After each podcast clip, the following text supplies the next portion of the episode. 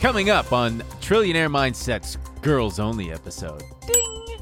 It, uh, the BuzzFeed News shuts down. Jonah Peretti, is he an idiot? We're talking about what the hell's going on with this impending writer's strike. Plus, earnings season is upon us. We got Netflix and Tesla.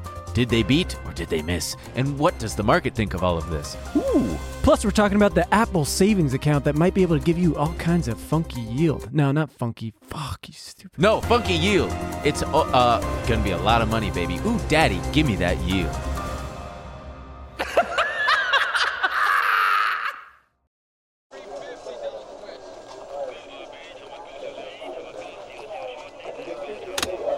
Welcome back to Monkey the Beat Man. Kramer, when I get done with you. Are you ready for a trillionaire mindset? Fill me up, Arrow. Bitcoin solves this. Bitcoin 100,000.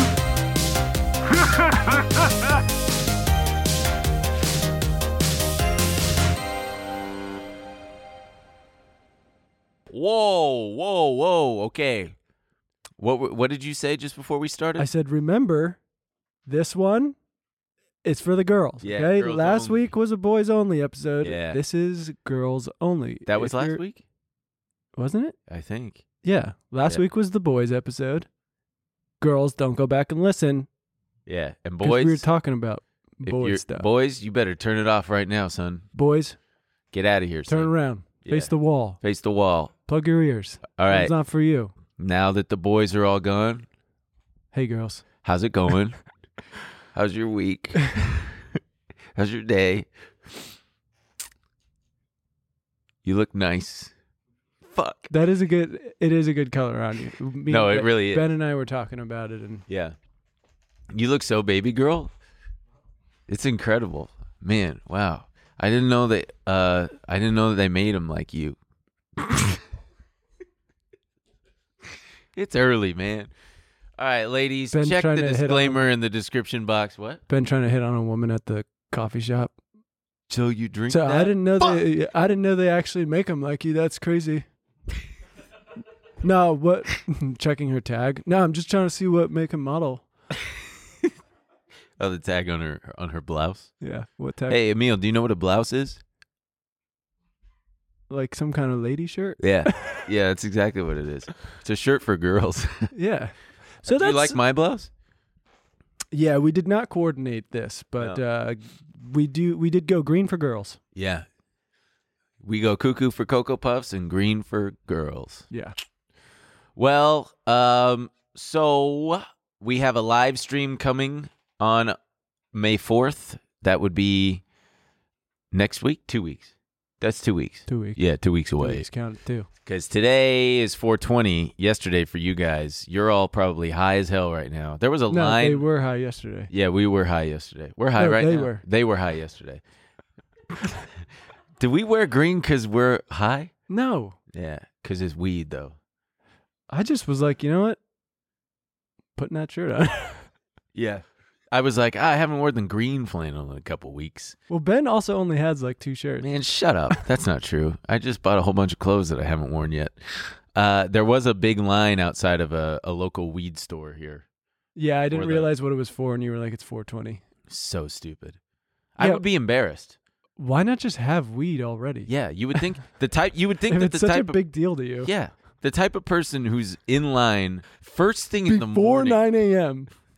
what kind of stoners are these? on the weed holiday. Yeah, but Well, I gotta get- Yeah, I guess. What are you getting? Fucking thirty dollars for an ounce or Uh, an eighth? yeah, who knows? Jesus Christ, man. Hey, God bless them. You stony balonies. Yeah. I'm not even I'm not gonna get high today. I haven't gotten high in like uh I don't know, a week, couple weeks. And then before that it was months. Weed's overrated these days. Give me an edible, I guess. Or a spliff. Ooh, maybe I should smoke a spliff. That's a way to Not today though, because that would involve buying cigarettes. Yeah, I just winked at him. Well, we got a lot to get to today, folks. Wait, should we talk about what we were doing in the morning? What what we were talking about on the way here? Yeah, what? The the tweet? Yeah, so I Oh, was yeah, in- we gotta get we get yeah. I was in Ben's passenger seat and I got I got fucking pissed cuz this this was in my timeline. On Twitter. Some guy some guy Rob Fraser wrote this fucking tweet. my flight to Vancouver was canceled and it cost me $10,000 to take the ferry instead. And it's one of those ones where it's a long tweet, so you have to click the tweet to see the long thing. And I was like, how the hell did a fucking ferry cost $10,000? So I clicked it. He says, hold up, $10,000 for a 90 minute ferry? Head exploding emoji. Well, sort of. To ferry from Victoria to Vancouver costs $160 and 3 hours 15 minutes of my time. To take a seaplane cost me $220 and 1 hour 15 minutes of my time. So I saved $60 by taking the ferry, right? No. I value my time at a minimum of $5,000 per hour. Sounds like a lot, but honestly it's not. So an extra 2 hours of travel time actually cost me $10,000. I know some people will read this and think I'm an idiot. Yeah. But time is everything. You don't get it back. How much would you pay for more time at the end of your life? I'd pay so much more time than $60 to get those two hours back. I think about this with everything I do. And so I was fuming in the passenger seat. And then what did you say to me? I said, "What does this guy do? He's got to be like a VC or something. He's got to be like super important." And so right? I was like, I have no idea. And I clicked on his profile. And he's a fucking, he, he founded a sock company. he run. Outway socks, incredibly comfortable all day performance socks. wait, wait. Let's go back to his bio real fast. I just want to see what his bio says. Uh, founder slash CEO Outway Socks, scaling a sock business to two to 100 million plus. Previous pro, Pro cyclist, cyclist and five time, time team Team- can team- Oh Canada. my Team God. Canada. Team Canada. Damn, Rob. God bless you, sir. I would ask you to come on the podcast, but we cannot afford your day, your Yeah, hourly rate. if we run over the hour, we're looking at seventy five hundred bucks. yeah. Jesus Christ. Fuck. Uh, I would try your socks, but I'm pretty good. I'm good, dude. I don't need any. Uh, let's see. Let's see some pictures of these socks. Outway. oh yeah. Ah, they. Oh, they're like cyclist socks. Are they? I don't know. They just. How, do we need more sock Do, companies? do we need more sock companies? God damn. Someone's got to disrupt the industry. It might as well be Rob Fraser. You know what? Maybe we can disrupt it. Sh- uh, clear socks. Clear socks. I like that. Clear socks. So we can see what's going on. Yeah, so you can see what's going on down there. Quit hiding those piggies. That's the tagline. Quit hiding those Quit piggies. hiding those piggies.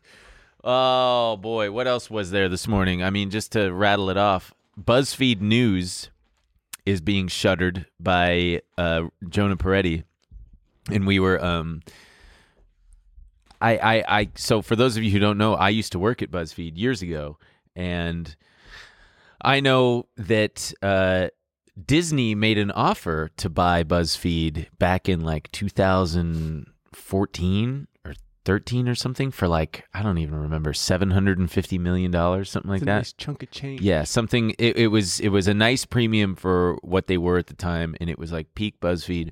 And Jonah Peretti, the CEO, said no. He he and his president of the company, Jonathan, I can't remember his name, but he was so pissed off. He was like, "Are you insane? Let's take this. Let's take this fucking buyout." And uh, Peretti said no because he had plans for he had more ambitious goals, I guess. And those ambitious goals included uh, Running the company into the ground? he d- well No. No, I'm joking. I don't even think it's his fault. I think, but there's something about executives and founders who they can't like, they can't see that things are very good right now, but they won't always be this Right. good. They're always like, no, it can only get better from Right. here. They they have no ability to go.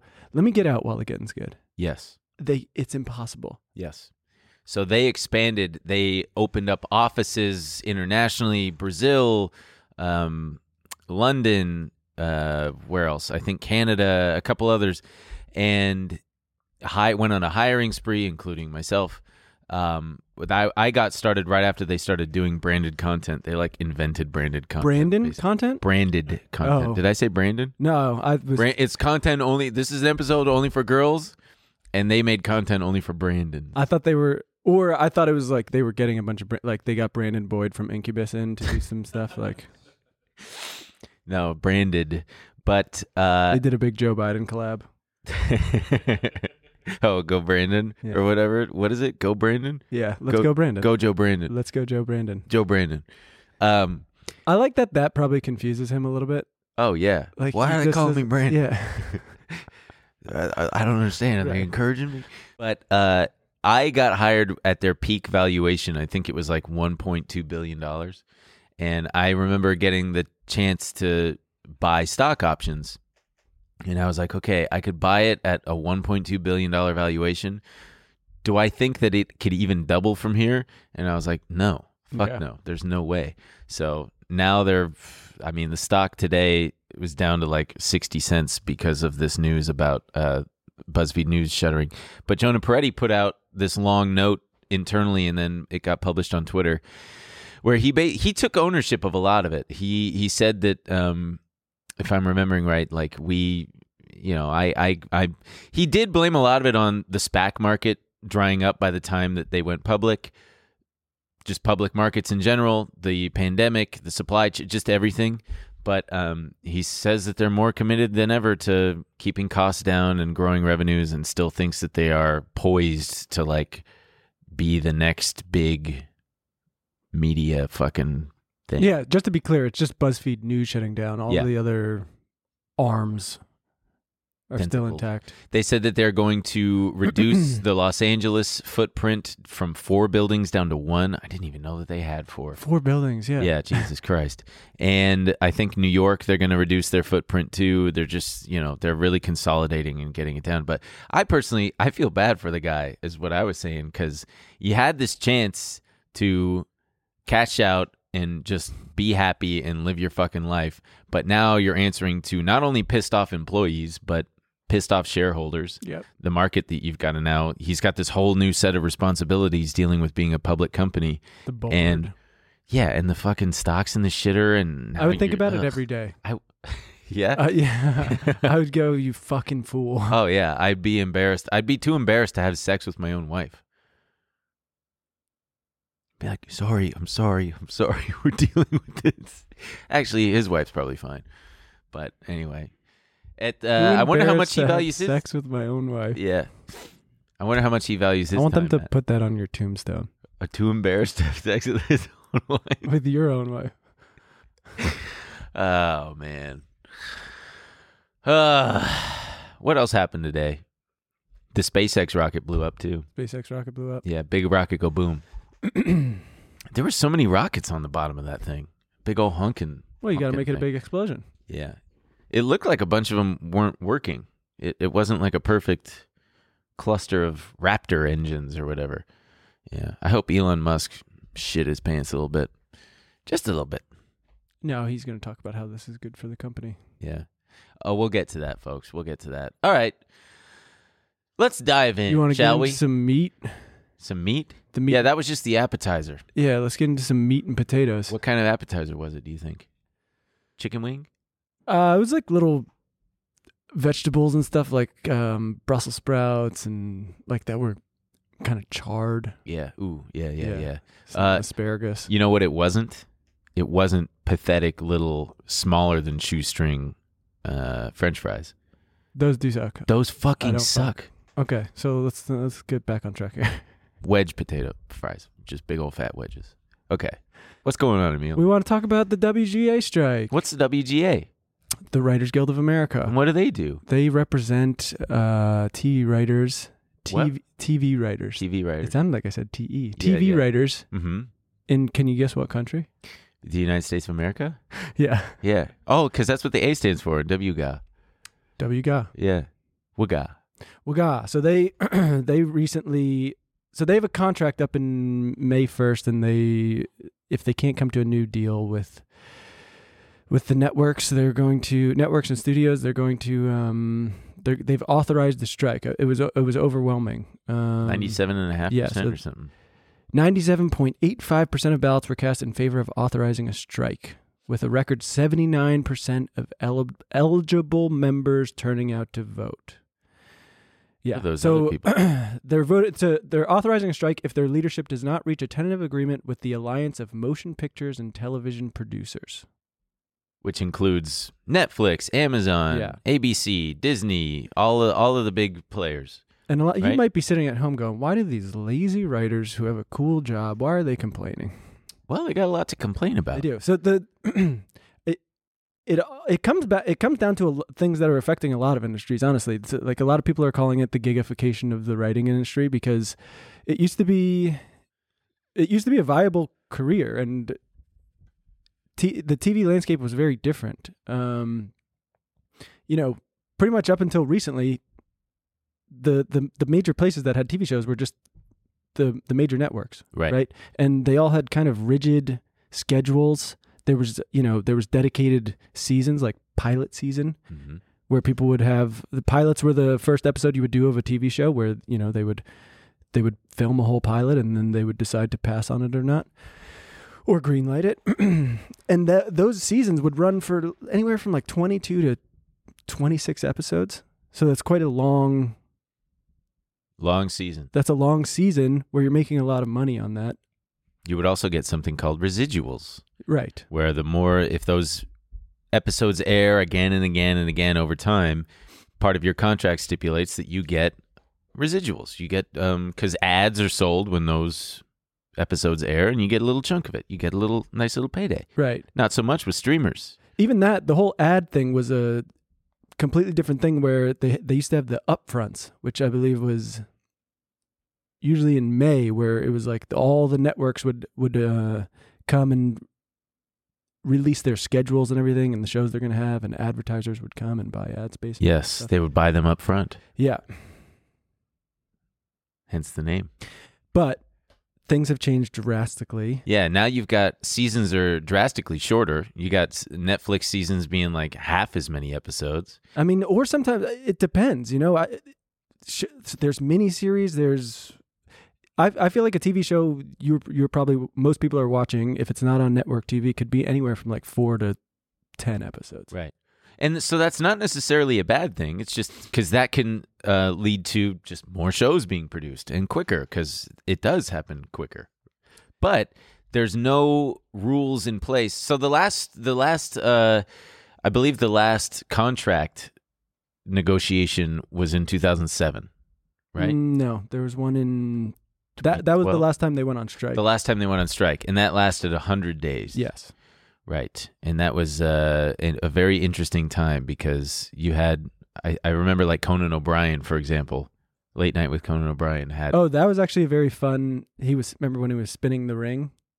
no. So basically, his his writers went on strike, yeah.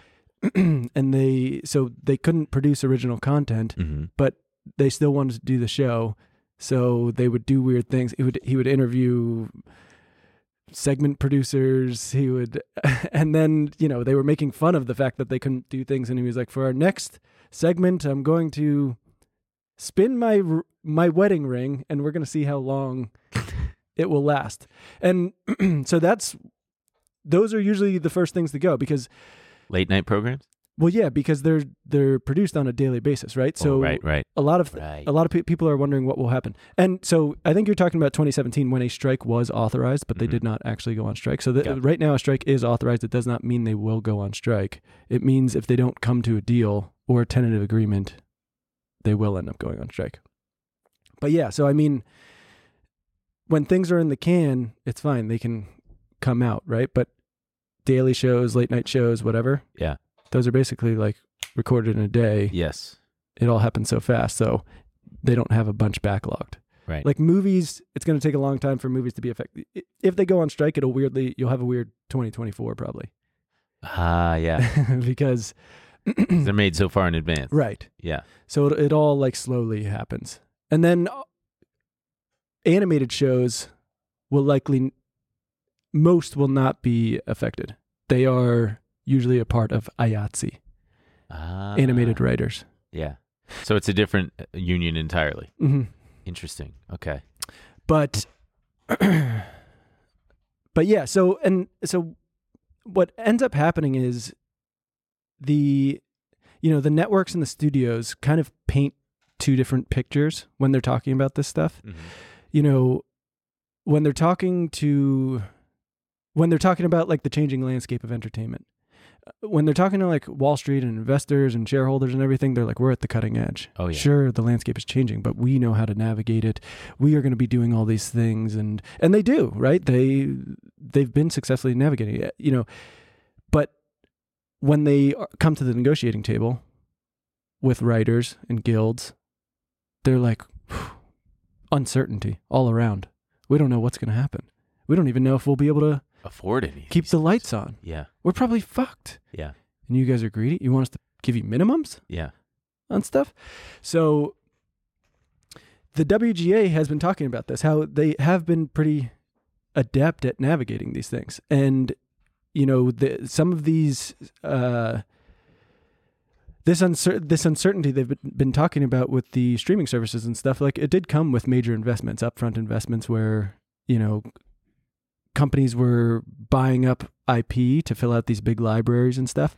But subscribers are going up and there is 2022 was a weird year for pretty much every industry, right? So you're having weird things with the Discovery Warner, Right. HBO Max. right? And they're doing all these write downs on on these on this IP that they no longer want anymore. But that's you know aberrational. They their profits, their op- the operating profits of the entertainment industry have been on the rise steadily. You know, they are not losing out in the way they like to claim they are, and there's plenty of money. CEO pay is like at all time highs, of course. But they're saying they don't have the money to pay, you know, writers these things. And then there's other things. There's other things happening with um, things called mini rooms. Did you read about the mini rooms? The mini rooms are where they get a bunch of writers before a show starts. Well, not a bunch. That's the thing. Or There's- yeah, a, a couple. Right. So it's usually a showrunner and a couple, uh, a couple or a few writers, and they kind of like break out ideas for pilots, and they don't. It's also a way to go around, like you don't have to pay the same minimum fees. You can save money, these types of things. So they're trying to like end a lot of these practices too, and be you know taken care of. Um, so they're doing these little whereas normally they would pay people individually to write pilots and buy the scripts and stuff they're now just doing these flat rate kind of breakout little mini writers Right. rooms and then hey whatever ideas you come up with we own them right.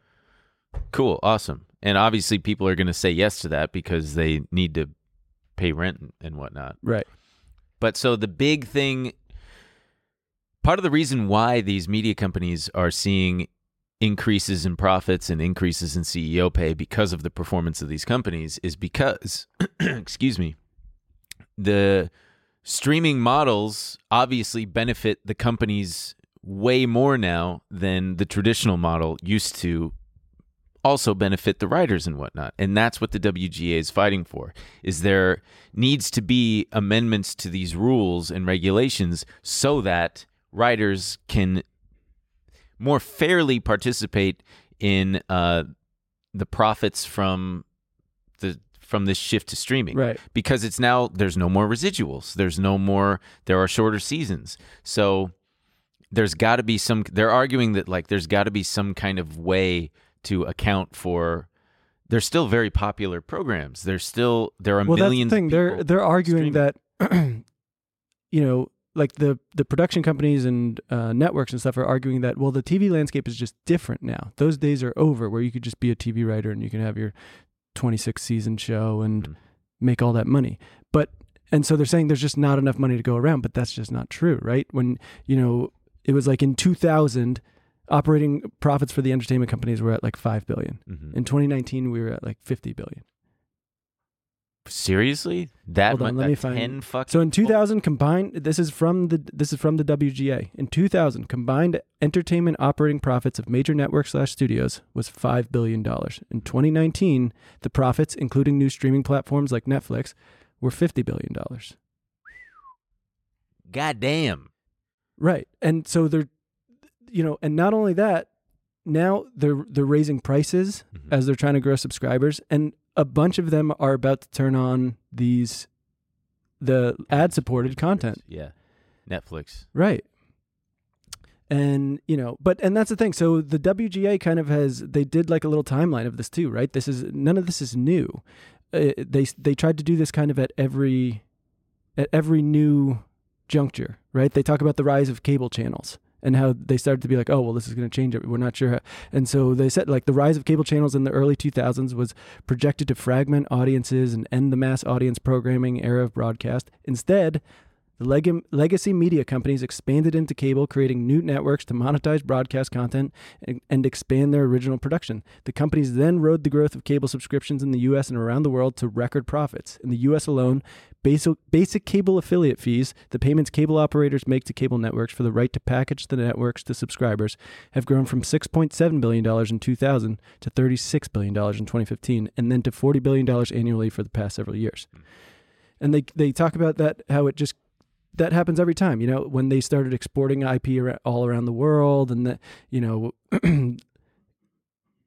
bringing branching shows out internationally and all that kind of stuff, they were like, "This is going to change everything. We don't know what to do with all this uncertainty." And now you're finally seeing it with like streaming services, streaming services, and online v- viewing. It kind of reminds me of uh, the record companies back in back when Napster changed everything by. If you guys don't know what Napster is, fucking Google it. But uh, peer-to-peer sharing of music was a big, big deal. Fucking twenty years ago, however long ago, because people could do it for free, and the record companies were in a panic because they're like, "Whoa, shit, we're gonna go bankrupt from this. Like, we can't work this way." And it changed. It disrupted the whole music industry and um then iTunes obviously came and like kind of saved the day because they made it so that well you can buy songs piecemeal so it also takes a bit of the guesswork out of downloading these programs where you can sometimes get viruses and stuff but now record companies are fucking more profitable than ever Is that true? I believe so. I remember reading that they're like they're doing great. Streaming, they finally adapted and now they know how to actually make shit work and they're fucking killing it. I mean, so the same of- thing is happening here. It's like and I I think musicians get as usual the creatives, the artists and shit get the shit end of the stick, but um, I was going to say that's kind of the story for Oh, the yeah. creative industry, the creative industry and nonprofits. It's um, well, can- it's in the name, man. well, You're not supposed to make a profit. no, there's plenty of money to be made, and Really? No. yeah, but nonprofits and and I feel like creative industries, it's people who d- definitely want to be doing the work, so it's that you find a lot of people underpaid. right. Every And- nonprofit is like there's like 20 people getting paid anywhere from like 45 to 55 thousand dollars, and then there's like six people on the board getting paid like For nothing. four hundred thousand Yeah, dollars.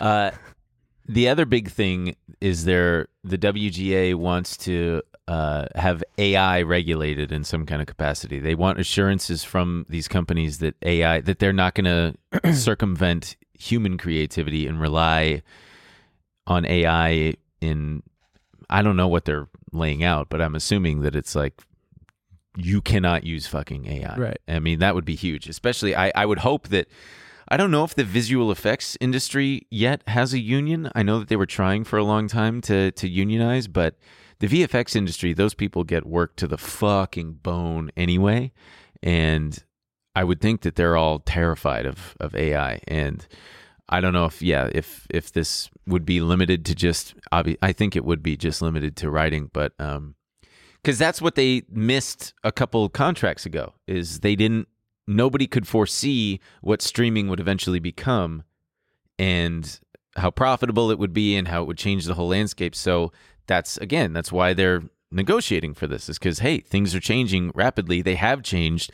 We need to be compensated uh, commensurate with that And just, I don't want to miss it, but so the WGA, they basically summed up what they're actually looking for. So, in addition to standard issues like higher minimum compensation and increased contributions to healthcare and retirement funds, writers' priorities include standardizing residuals for feature writers, regardless of whether their work is released in theaters or on streaming, Mm. curbing the use of the much hated mini rooms, applying contract minimums to comedy variety shows made for new media, and addressing the issue of artificial intelligence. and yeah, I mean, that stuff's all important. So more and more people are being paid the minimum. People are being paid less as as their um as the studios are making more money.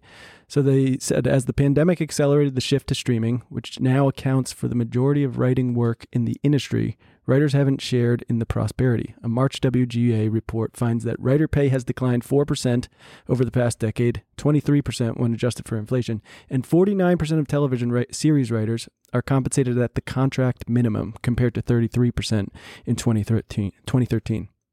So more and more writers are being paid the minimum.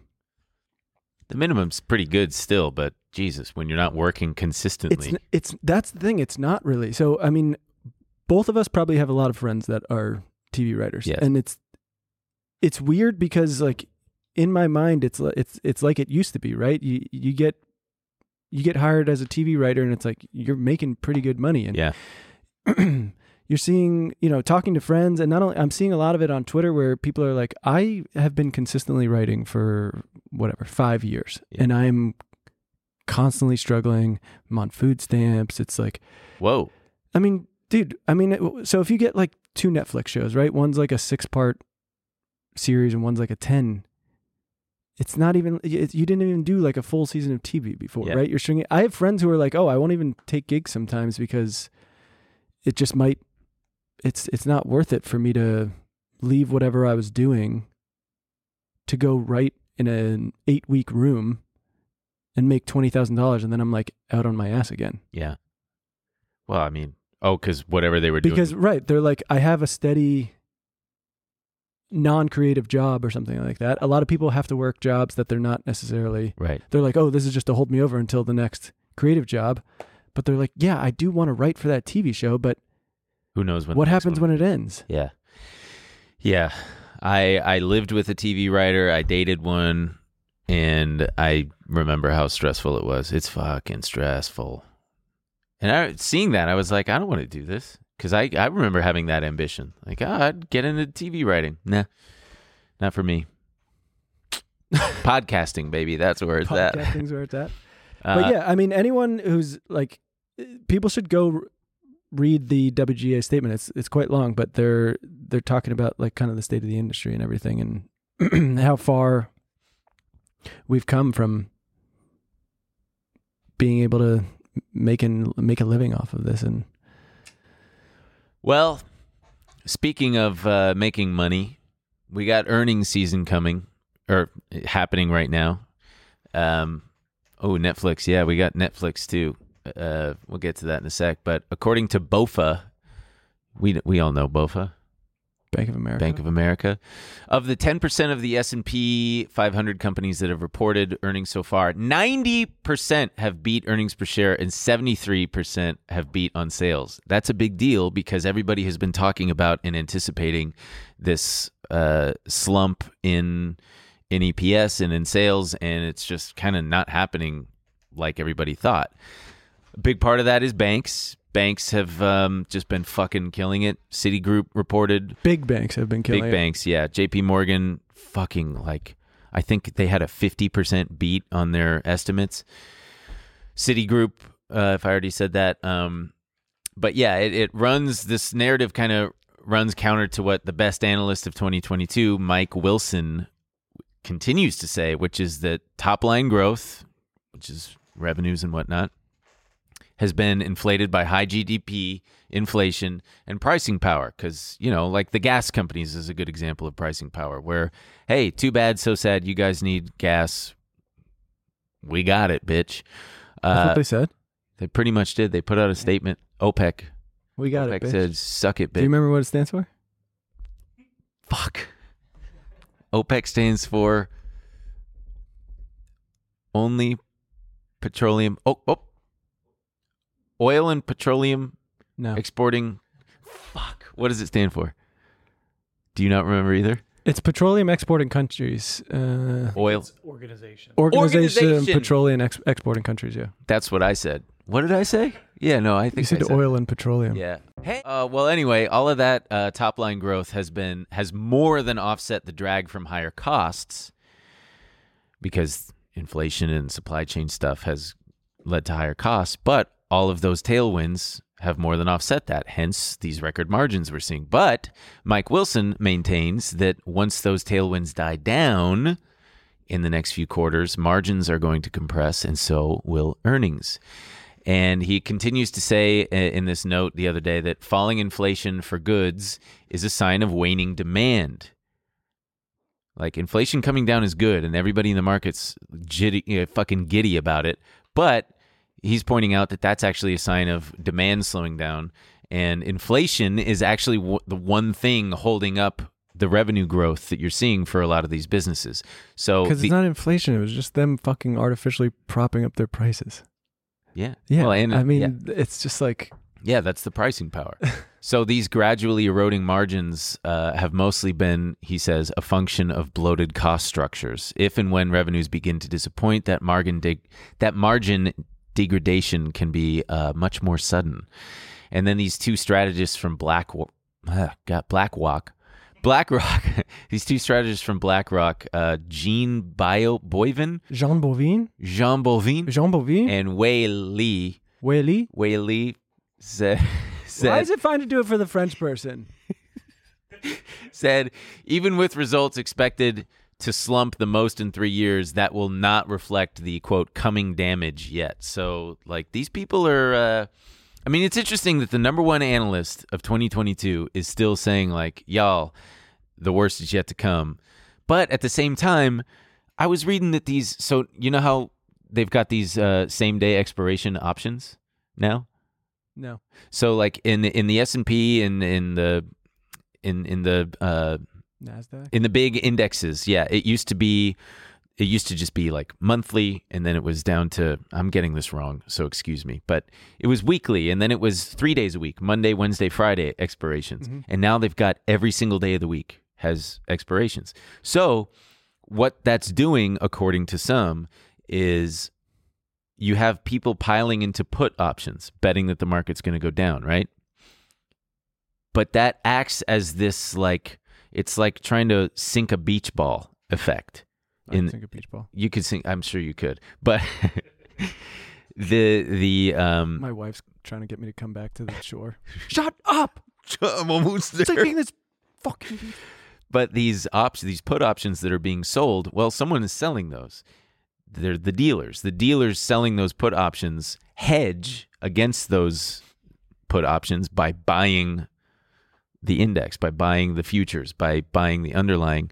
And then the put options just shrink and shrink in value. And then people are now aware of that. So, one strategy a lot of people are employing is then buying call options, which then just kind of has this feedback loop where the dealer's hedging against the puts that they sold combined with the call buying option just keeps the market in this perpetual just like it's just not going to drop. And it, it's very frustrating and the vix just keeps getting compressed and going lower and lower. The vix is at like fucking 16 now which is wild.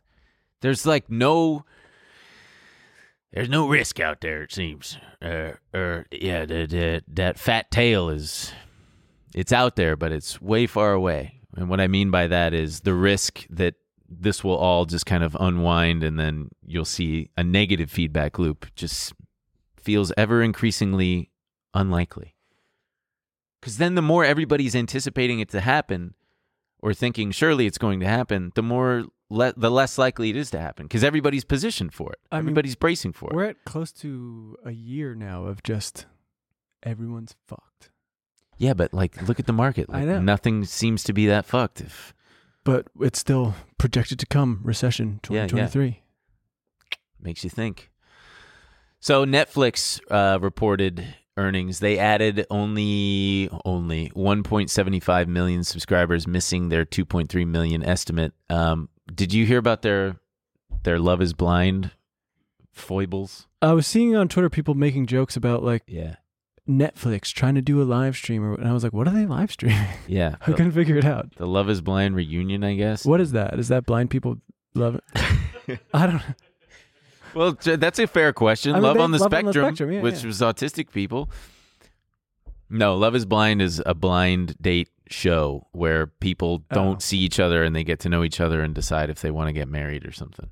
Yeah. But Oh, that's like the classic. uh the dating game? Yeah, where you're Yeah, like, but that's just one episode. suitor number three. Yeah. My dad was on that show twice. Did he get picked? No. no, he didn't. Uh, in his episode Wait, is that what? Is that what the Netflix that one is? No, the Netflix one is all these people are in some big fucking compound and they they never see each other and they're just taking turns going into different rooms and talking to different people and getting to know each other and then they kind of you you see who's starting to fall for who and the relationships Yeah. that form Right. but they uh when people were trying to watch it they were getting all these messages like sit tight eventually we're gonna blah, blah, blah. but it didn't happen Oh, it just never came on. well it did it took a few hours but like eventually it did come on um but you know people were going off and watching succession and yellow jackets and other shit but uh oh, it was Sunday. yeah Yeah, I was trying to figure out what the fuck. Uh, I thought maybe they were live streaming Coachella or something. I couldn't figure it out but they've because done people were mad about Frank Ocean, and I was like, "Is all this connected?" Yeah. Um, apparently, Frank Ocean wanted like all the lights on the entire fairgrounds turned off for his performance, and then he had like an ice skating rink. Yeah, but he It- busted his ankle or It- something. no, in the last like t- uh, right before going on, he said, "I don't want this anymore." So they had to go and break down the ice skating rink and stuff, and just it seemed weird. I don't know. No, he dropped out. He's not doing the second week. Ah, yes, yeah, I saw that. Yeah. Oh no! Oh, too bad. um, but so it was actually their second. They did the Chris Rock live stream, and it went off without a hitch. It was totally fine. So it's like they've they're still trying to figure out the live thing, but um, in their earnings, they said that they were quote very pleased with their new ad tier, and that password crackdowns are slowly unrolling. I think in Latin America first, and then coming here. But Do you think um it made people realize, hey, maybe we should have given Trillionaire Mindset a little more slack for having like a weird sound issue? Yeah, you know? Okay, at least we fucking ended up on air, didn't we? You it just goes to show that doing it is hard. There's a lot of moving parts. yes. Fucking creeps. Jesus fucking Christ. Not you, go- not you girls. Yeah. It's we're talking to the boys only. You fucking boys. Go dig some, go go eat some dirt. Go eat some dirt. You morons. Have a, have some have some Sunny D. You fucking absolute I will idiot. say because there's no boys watching, it's just girls. Yeah. Aren't boys smelly? No, no, no. They're just fucking mean. Like the, Boys? whenever I get mean messages, it's always some fucking. Yeah. I look at it as like stupid fucking AVI. Abby. AVI? What is it? Don't girls Profile back me picture? on this one. Jesus Christ. What are you, a, a fucking Gen Xer? This sucks. What do you have a? What do you? What did you use? A, did you have a Hotmail account? AVI. Oh What are you supposed to say? Profile picture, man. No, that's a, on Twitter. They would say Uh, oh yeah, Avi or whatever yeah, the yeah. fuck. Avatar, is short for av- Avatar. right. I didn't want to say Avi. Yeah. You piece of shit. Yeah. I told you, boys are mean. But every time, Yeah. It's some guy. and they're like committed to being fucking dicks. yeah. And then you, and then you're like, oh, I'm sorry you feel that way. And then they go, I was just kidding, dude. Dude, I was just, I love you. Right. I was just trying to get your attention. I am so sorry. It's because they don't know how to show any affection, and they're just like, I'm gonna tell him he sucks, and then he'll maybe give me some attention.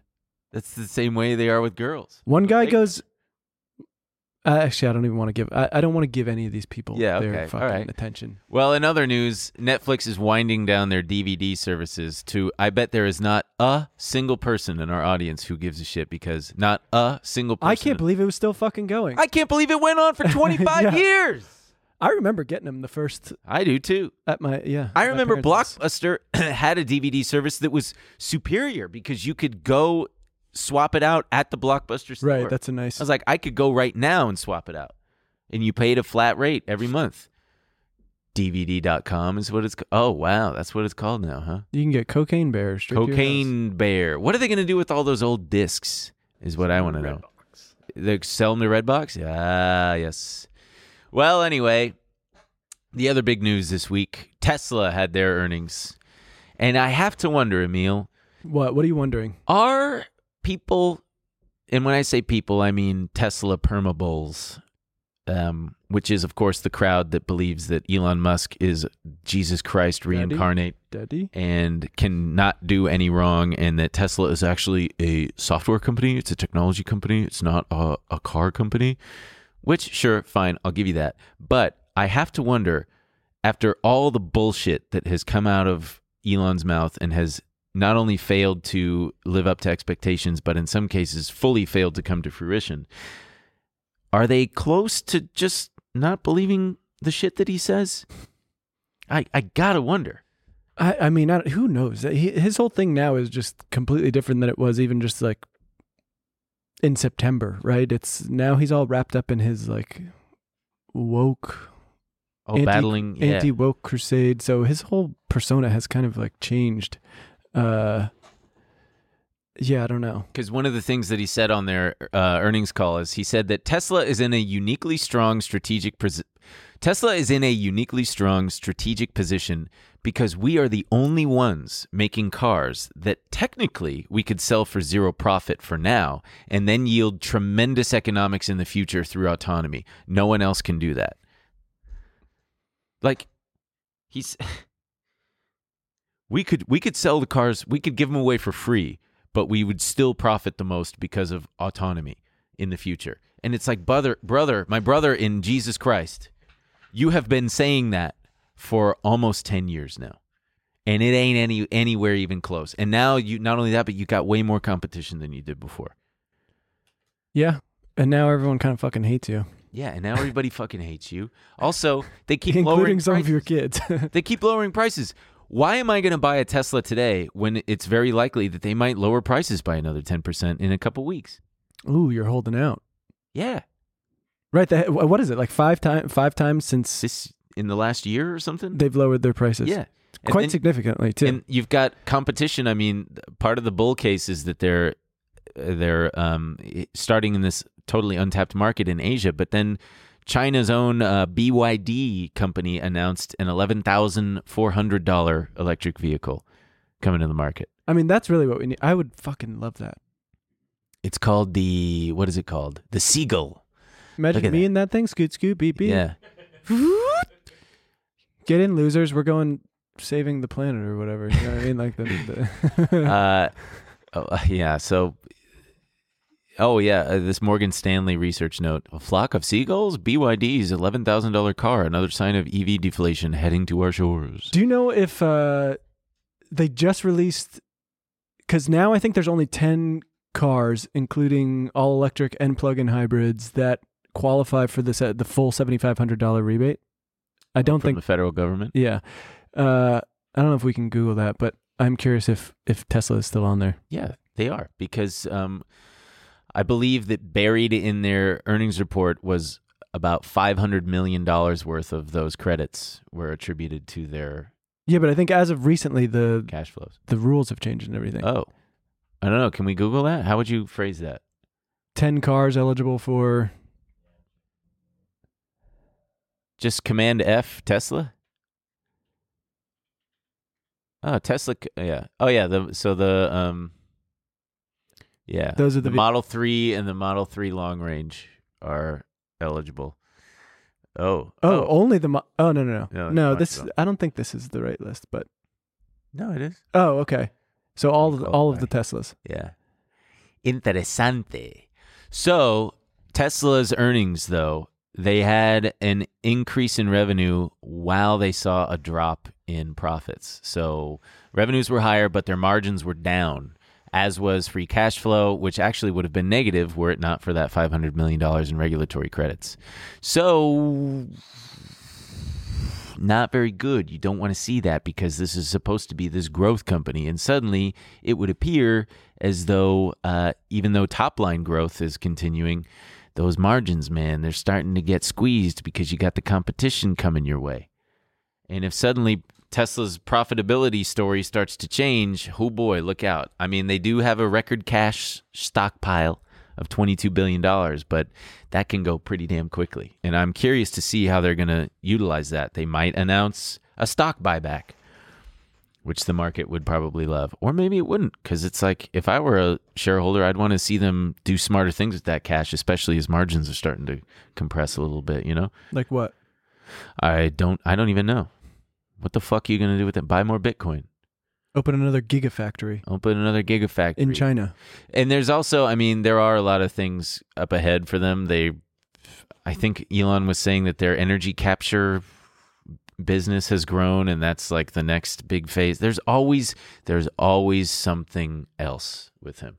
Oh, we're also doing this and we're also like I mean, uh, yeah, that's his whole fucking thing. Yeah, I'm just tired I of mean, they're always, you know, they're gonna put chips in our head soon. Mm.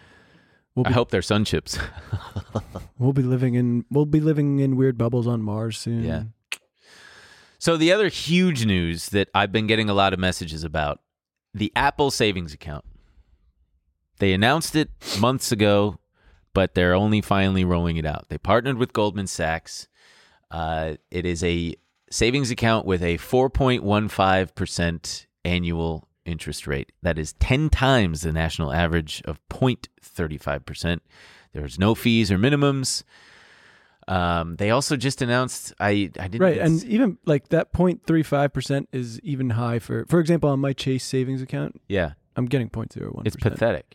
That's Uh, part of the reason why Chase's margins were so good and why their profit was Right. because they're not paying out. Banks should be giving more yield on on Yeah. these savings accounts. yes, and hopefully this kind of shit encourages. I mean, I saw it and I was like, "Fuck, maybe I'll just open an Apple savings account." yeah, Um, there are also a couple other accounts you can get a little bit higher, but it's, it's yeah. They're negligible. From, they're from Um, random banks, and they're not going to be as easy. What you're getting with this also is the convenience, and there's fucking Apple is just they're the smartest. Right. The of- goal is to get more like they want you fully wrapped up in Apple's entire yes ecosystem. environment, atmosphere. Yeah. So in order to get the savings account, you have to first get the Apple credit card, Right. right? That was what where I was like, I don't fucking want another credit card. Yeah, and they offer, I believe, uh, where is it? All purchases get you one percent. Ca- Whoa, what the fuck? All purchases get you one percent cash back, and then I believe uh, two percent cash back when you use Apple Pay. And so what happens is the cash normally just sits there like a checking account, Right. and you can use it to pay off bills or just use for Apple Pay. And now it'll But- go into this higher yield Yeah, savings now you account, can just baby. the click of a button opt to have it funnel into the savings account and just make money, and you're not paying any fees. You're not. It's. I think. I mean, I can't give financial advice, and I'm not. But like, damn, I might even look into this because if uh, if you're looking to just make extra cash on your cash, fuck it, man. I mean, most ba- most major banks, like if you deal with, you know, Chase, Capital One, you know, Wells Fargo, you're probably getting like 0.01 percent. Yeah, This, those higher rates are. It's always a regional bran- bank, a weird bank. Why do I want to say bank, so bad? Why do I want to say bank so bad? Uh, the the ones where you get the higher ones are, you know, I have people who. I'm sure it's fine, but I don't want to open a bank account with like Ally or whatever. yeah, you know what me I mean? neither. So, But like part of the thing is they have there's over 2 billion active Apple devices and doing something like this just further ropes people in and makes it even ever harder for them to switch hardware. right. It's like you're an Apple person for life now, especially when you're now incorporating Oh, dude, I you're a bank now too. when Apple Pay came out, I was like, I'm never gonna use that. Like, how hard it is? How hard is it to pull out your card? Right? Yeah. I use it all the time. Yeah. It's I, like to the point where sometimes I forget my wallet because I'm like, I'll just fucking Apple Pay. Yeah. And I only recently started using it because you told me. I know. I was like, dude, why don't you ever? It's great. and I said cuz it doesn't work. And you're like, "Yes, it does." It always, dude. The my favorite thing is the Apple Watch. I could do it on Apple Watch, and like when we're in New York, I just Tap it to go tap on it the to the go on the subway. Fucker. It's very cool. Uh, what I thought was interesting is it basically goes in line with what Jamie Dimon, the CEO of JP Morgan, said about um, or talked about, and one of the many things that he talked about in his annual shareholder letter. And if you have a minute and you're interested in reading some really boring shit, Google the Jamie Dimon annual shareholder letter because he's like, you know, he's one of the. I mean, we don't have to pull it up, but because it's just so fucking long. But um, one of the things that he points out in the shareholder letter is risks to the industry, to the economy, and in particular to uh, like his bank. And he said that technology companies pose one of the biggest risks. I mean, obviously, he knew by the time he was writing it that they were going to be coming out with this. But uh, yeah, that big tech rivals could very well take customers. And it looks like they're already starting to fucking do that I'm seriously considering an Apple account. just to get the thing. I mean, it's not a bad idea just to like have if you're already. I'm not- personally not a huge cash back guy because I'm like one percent whoop de doo. All right, It's a dollar for every hundred bucks. Right when you can get Points. right. I just love points, man. Give me. the I do too. It's nice knowing I got a little stockpile of like Yeah. if I want to fly somewhere. Yeah. It's not real money. right. Yeah. I'm, I'm I'm buying shit with funny money. Yeah. It's funny money, man. Uh, and the more you got, the more rich you feel. yeah, and I'm sure it's just personal. Pre- like you probably save the same amount when it comes down to points and Yeah. and cash back and whatever the fuck. But But it's just um this Apple shit, man. I remember in 2009 at the bottom of the market when the recession was uh, in in running on all cylinders and Apple's stock price was like I don't know, 85 bucks a share and I don't even remember what the market valuation was. It might have been like 50 billion dollars or something. And I remember telling my mom, "Mom, you guys need to get all the cash you can and buy as much Apple as you can. It's like it's not gonna go away, and it's only gonna. And she, I remember, she'll deny it, but she said, "Honey, you don't know what you're talking about." and I was like, "Okay." damn, and I think it increased fifty fold from there. Yeah, about that, because fifty times uh, fifty billion is two point five trillion, which I think is what it maxed out at. So, cool, mom. Thanks, mom. I know you're probably walking the dog right now as you listen to this. That's usually what she does. She walks the dog. She's got him in the stroller. She's listening. She's going, she's probably saying out loud, ha ha, fuck you, Ben. she's probably saying that. Well, you know what? I'm not going to say it back, mom. I love you, mom. All the same, even though you didn't make millions of dollars in Apple. Well, to be fair, neither did I. Anyway, I mean, there's nothing stopping other com- like Google. Google has Google Pay. They do. They can partner with banks. Chase. Yeah, They got to partner with someone. I they mean, can partner. Right, they can partner with someone and Apple's with Goldman like Sachs. But I mean, good. Like, get people to start offering higher yield savings accounts. Yeah. It's just like also in March, they introduced this Apple Pay Later where you can pay in four equal installments over six weeks with no fees or interest. How the fuck? So you've got like Affirm and you've got what's the other one that does that? Buy now, pay later company? There's Affirm. Oh, uh, if you're screaming at us right now, I'm so sorry that we're blanking on the other name. But like now, every time you check out, they're yeah, like, like, "Do you wanna- want to pay six dollars for the next seven years?" And Yeah. you're like, I, I With don't Affirm? I don't it blows my mind how companies like that could even get off the ground because I would think that they would realize like hey all apple has to do is like write some fucking code or whatever and come up i mean i know it's more complicated than that but i would never even dream as a vc of investing in something like that that that i know a huge rival like apple could easily implement and just wipe you out completely Well, I mean, it's not just Apple though, because it they're, plugged into so many things where it just wouldn't be. I think it pops up if you like buy something from like a clothing company. You know, a clothing company. you want to buy this shirt over the course of a year right? And so, I mean, even if Apple did that, and honestly, the first time I saw people getting into Apple credit cards was Apple basically did that. They were like, if you sign up for our credit card, you get 12 months zero interest, and so that's huge. If you're going to buy a two thousand dollar computer, you can then pay it off. I mean, the they've been doing that months. for since I was in college. right. Exactly. They were with That's- Barclays Bank, I remember. That was the first time I heard of people getting Apple credit cards, though, Right. when they were doing that. Yeah, I remember that was one of my first credit cards, the Apple. But I didn't get anything for it. I just got fucking No, but you basically, zero interest. yeah, that's a Yeah. Oh man. I mean, it's not easy to drop two thousand dollars uh, on a computer. no. And if you do drop it, I, I hope you pick it up. Jeez, somebody's gonna come swoop up all that cash. Girls, don't. Uh, what was I gonna say about fucking Apple? Uh, anyway, well, I guess on that note, Wait. Also, I do want to say it's crazy because before all this was happening, it was just like a. It was like a couple weeks ago. I was looking at like my Chase savings account, and I was like, "What's the fucking difference between this and a checking?" It's just like Yeah. the way they named it. I'm getting fucking 0.01 percent on this fucking thing. my Amex account earns like four percent APY, And I'm already I've already made like ten bucks on it in the last 10 couple bucks? weeks. Yeah. It's like, oh, you've made ten dollars. I'm like, cool, man. I might just keep that in there. Someone's doing calculations at home of how much you have in there. Yeah. Wow, that shows that he's got like wow. Jeez.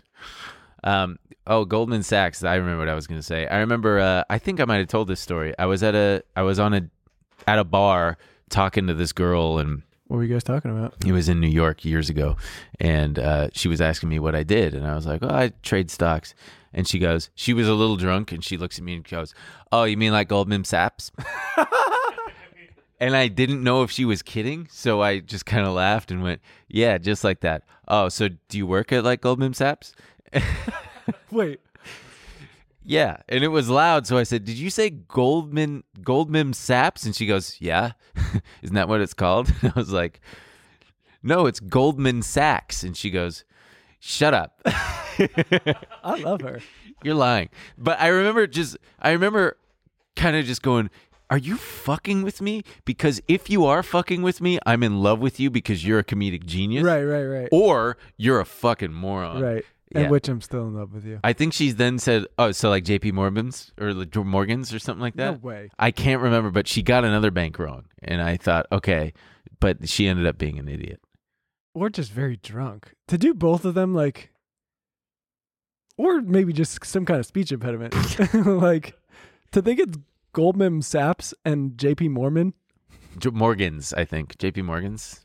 Oh, J.P. Morgan's is fine. Yeah, it's like people who say Barnes and Nobles. Barnes and Noble. Look at the sign. I've not heard someone say Barnes and Noble in ten years. well, it still exists. Yeah, are you hanging out at the Borders on the weekend? Oh man, Borders was a bookshop, folks. It was a bookshop where we all went to go pee before going to the movies when our parents would drop us off at the local uh, city center. Or, Let's s- or Starbucks. or Starbucks. Let's. Uh, I wanted to end on a negative note here with the Credit Karma thing. Um, there was a survey from Credit Karma, and one in five people, fifty-nine and up, said that they don't have a retirement account. So that's twenty percent of people fifty-nine and up saying they don't have a retirement account, compared to twenty-five percent, a quarter of Gen X respondents. 17% of baby boomers said that they've decreased their contributions to retirement because of inflation, and 5% said they can't afford to contribute at all. And then uh, you gotta love Gen Z, man. Half of them surveyed said that they are looking to retire early, which is funny because 41% of Gen Z says that their net worth is I mean, zero dollars or less. But- they're also fucking I mean that doesn't. Yeah, that's shit, yeah. that. That's that is a bit ridiculous. But thirty-eight percent of millennials say that their net worth is uh, zero dollars or less, Right, that one is alarming. and one in five of uh, fifty-nine plus, their net worth is zero or less. Right. So that's Those numbers are alarming. Yeah. Gen Z, it's like yeah, forty-one percent of them are like eighteen. yeah, So- yeah. if they all had a bunch in savings, I'd be like, "Can you tell us what you're doing?" yeah, Uh, but I mean, none of it is surprising. It's scary. yeah. I mean, there was that stat going around that was like 50% of people can't afford a $400 emergency or something like that that will financially ruin them. Awesome. We love this system. No, we're doing well. We love America. But yeah, those are uh, they're scary. Oh boy. Look, we're all just going to work till we die, okay? When we get too old, they'll the government will strike some kind of deal with Walmart where, where they'll have to take on Walmart greeters. So we'll all just be gonna be a robot, dude. But someone's got to someone's got to talk to the robot. Someone's got to be standing there putting in prompts. Welcome to Walmart. I'm not going to know how to put in a prompt when I'm 90. Yeah. When I'm 90, I'm going to be smoking cigarettes and just doing hard drugs. I'll have earned it at that point. I, I'm going to be daring my body to quit. Why not? I don't think that's going to be what you're doing. What if I'm 90? I'm not going to be going, well, I might as well try to make it to 100. I'm going to go, damn, everyone I've ever loved is dead. Might as well smoke it out. I know, but it's, eh, this is a common story from people, right? Yeah. When I'm when I'm 90, you ever seen a 90 year old? Imagine trying to get it. Everyone's like, I'm gonna try heroin. Trying to get a needle in your like fucking stretched out flat like They'll have fucking Trying to- heroin vapes. by trying to roll a joint with your arthritic. Yeah. I hope I don't get arthritis in my hands. Well, that just about does it for this episode, doesn't it? That just about does it. That just about does it for this episode of Trillionaire Mindset. And to all the girls out there, you're sick. You're so sick. Boys, you can come back. Girls, you can open the door and Yeah, let the boys, back in. Boys, turn back around, unplug your ears. They're covered in dirt.